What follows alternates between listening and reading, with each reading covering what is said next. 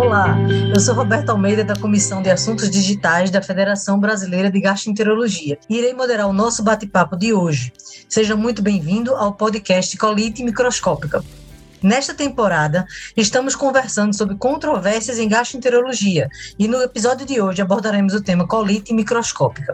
Quero convidar para esta conversa o Dr. Áureo de Almeida Delgado, que é professor da Faculdade de Medicina da Universidade Federal de Juiz de Fora, Minas Gerais, diretor de ensino da Santa Casa de Juiz de Fora e membro titular da Federação Brasileira de Gastroenterologia e do GEDIB, além de ser diretor financeiro da FBG também. Olá, Roberta. É um prazer participar desse podcast de colite microscópica e falar sobre um tema do dia a dia do gastroenterologista. Uma condição ainda subdiagnosticada e que precisa ter o seu tratamento também instituído de forma adequada. Isso, Áureo, um tema bem relevante. Lembrando que a colite microscópica é uma causa relativamente comum né, de diarreia crônica não sanguinolenta, mas com poucos trabalhos na literatura, o que limita seu conhecimento por nós médicos. Então, Roberta, é, em virtude da magnitude desse tema, é, a gente deve lembrar que a colite microscópica é uma doença inflamatória que acomete a mucosa do colo de forma crônica e, em geral, a colonoscopia é normal. Então, o, o, diagnóstico vai sendo postergado. Normalmente, o paciente ele tem um, um, um, um quadro clínico e faz uma colonoscopia, a colonoscopia é normal, o colega não biopsia, e aí, então, o diagnóstico vai ficando para trás. É, a colonoscopia nessa condição ela é normal, mas pode ter pequenas alterações, como edema, eritema, ulcerações lineares, é, em 40% é, dos casos. E os achados histológicos são específicos, né, sendo classificada em colite linfocítica, colite colagenosa, ou colágena, e a colite indeterminada.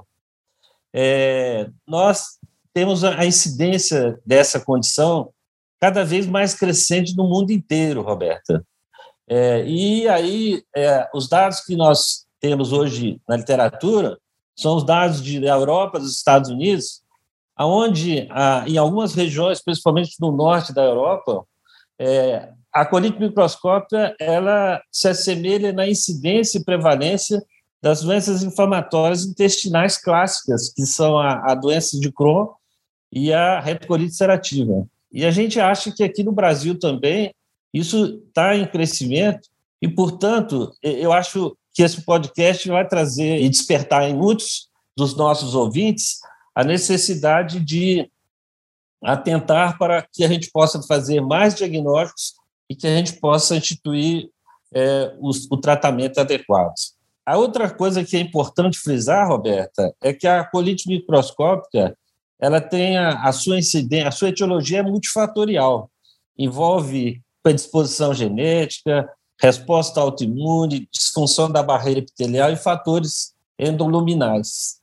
É mais comum em pacientes idosos do, do sexo feminino e a gente, a nossa população está cada vez mais é, envelhecida, né? A gente está ficando mais longevos e é, sempre com predomínio é, duas, três vezes mais do sexo feminino.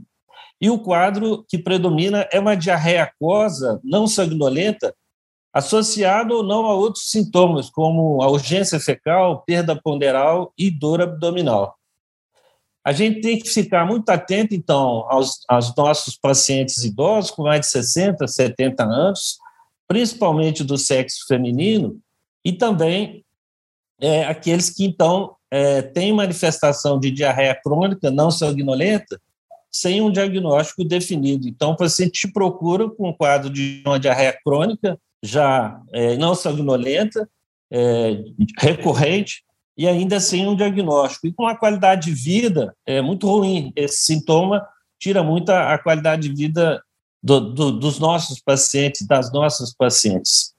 A gente tem que ficar atento nessa condição para aqueles pacientes que usam cronicamente os IBPs, os inibidores de pomba protônica, porque esses pacientes, muitas das vezes, eles são portadores também de doença do refluxo, que incide mais em pacientes idosos, é, ou pacientes que fazem uso de anti-inflamatórios em virtude das doenças osteoarticulares também que acometem esses pacientes, ou aqueles que usem, usam os inibidores de recaptação de serotonina, considerando que a depressão também é uma patologia muito frequente nos pacientes idosos. E devemos estar atentos nos pacientes que é, fazem uso dos cigarros, tabagistas, porque aumenta três vezes mais a, a chance é, e o risco da, da colite microscópica. Nós não podemos esquecer atualmente, Roberta, é, com a introdução dos imunoterápicos para o tratamento dos vários, é, as várias neoplasias, de que eles podem também, assim como os IBPs, os AINES e os inibidores de recaptação de serotonina, é, induzir a, a, colite microscópica e de uma forma, inclusive, mais intensa e mais grave. Então, temos que estar atentos a esses pacientes, porque são pacientes já mais debilitados, pacientes mais espoliados em virtude da, da sua doença neoplática.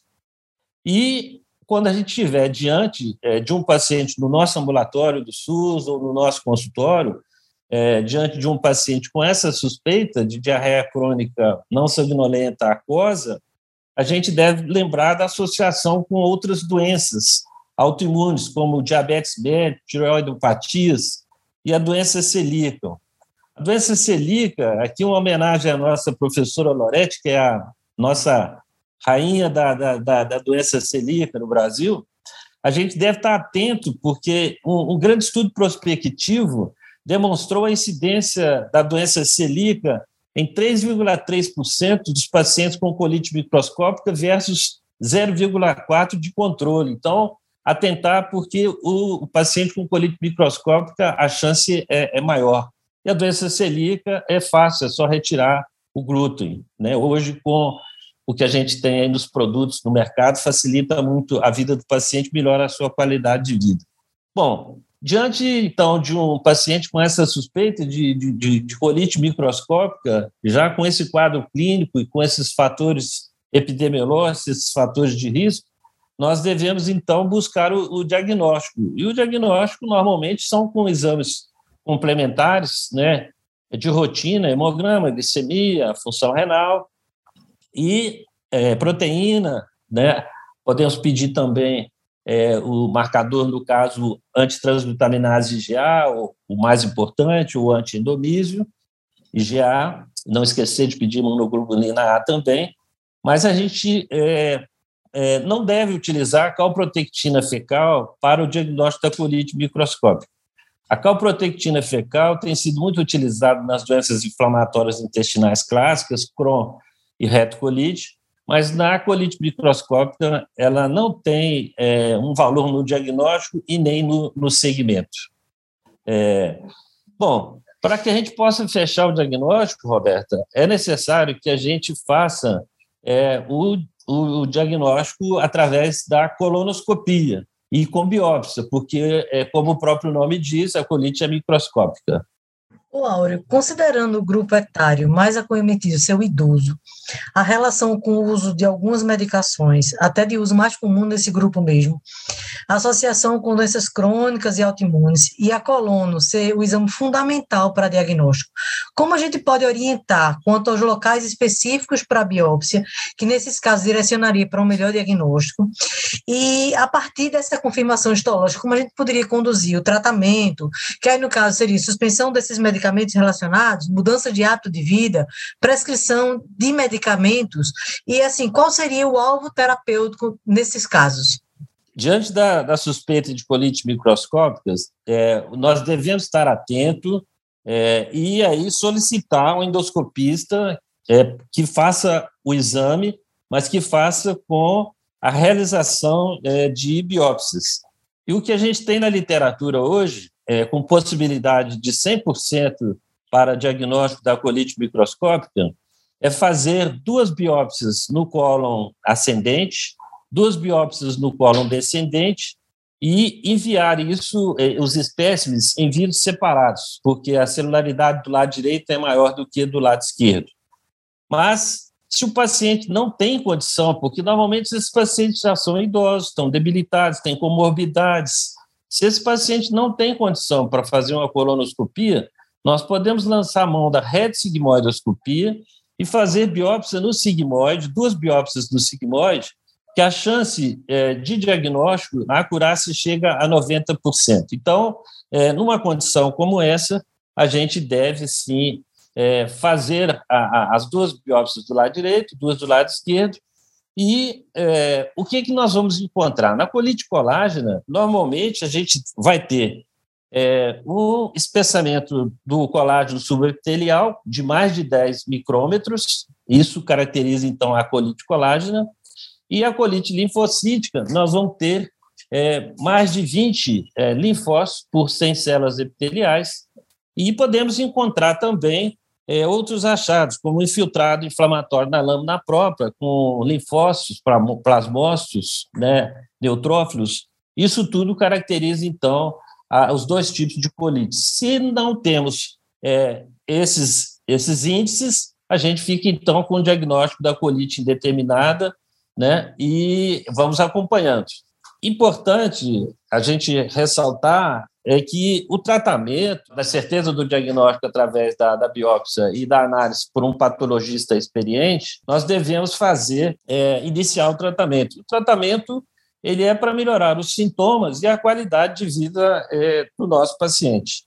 Isso implica, se o paciente é tabagista, em cessar o tabagismo. Então, a primeira coisa que a gente tem que fazer é cessar o tabagismo.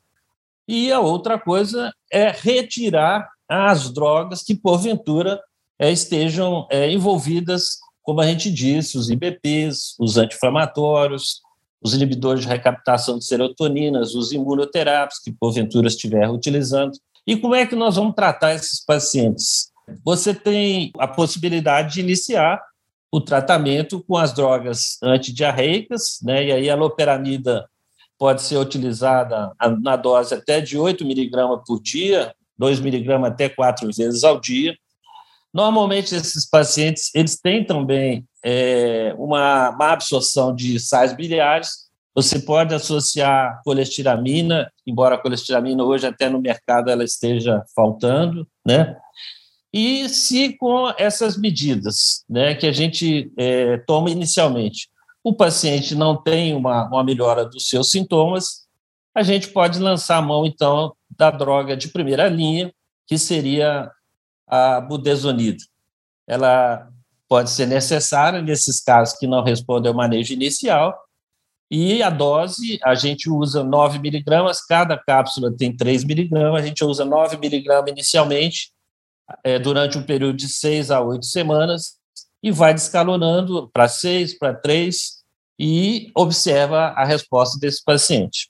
Se esse paciente tem uma resposta boa, você não tem necessidade de fazer manutenção. Observa, se esse paciente recidiva, você pode repetir o tratamento, esse mesmo tratamento que eu acabei de mencionar, e a gente, então, é, vai estudar a possibilidade de fazer uma, uma, uma manutenção.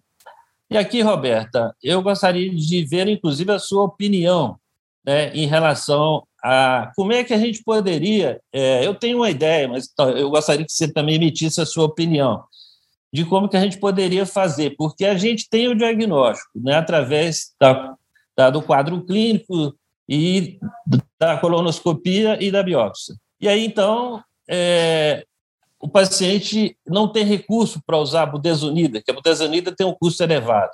Nós precisamos buscar uma forma de oferecer isso para o paciente. Então, eu acho que tanto a FBG como o GDIB é, deveriam trabalhar junto à Conitec para que a gente pudesse estar padronizando esse tratamento para essas situações. É, e aí, é, como nós estamos aqui falando sobre colite microscópica, eu convidaria você aí, através da FBG, a gente pode conversar com o GDIB também, para que a gente pudesse trabalhar junto à Conitec essa questão da budesonida. Bom, doutor, assim, quanto à padronização, a gente sabe que a gente precisa ir, é, junto com os órgãos, a gente ter trabalhos, né? Então, é assim, pelo menos aqui, a gente tem que fazer trabalhos científicos e padronizar junto à Secretaria Estadual de Saúde ou alguns órgãos federais, como o Hospital das Clínicas também. Então, é padronizando, entrando em protocolos clínicos, a gente consegue, sim, fazer a padronização da budesonida para justamente essas pessoas que não têm recurso para manter o tratamento é, da budesonida, né, inicial, porque aí a gente vendo 9 miligramas, são três comprimidos, né, isso por dia. Então, o custo para ele, dependendo do tempo, no caso aí, dois meses em média, que ele vai fazer sem contar com a manutenção, traz um ônus maior para o paciente. Então, sendo padronizado como tantas outras drogas que a gente já conseguiu padronizar nas doenças crônicas, eu acho que é excelente. E aí, assim, com a gente, acho, pode contar comigo, sim, para poder entrar aí em trabalhos, em tudo, para poder a gente tentar padronizar isso, sim. Vamos trabalhar nesse sentido para que a gente possa trazer uma melhoria na qualidade de vida da nossa população.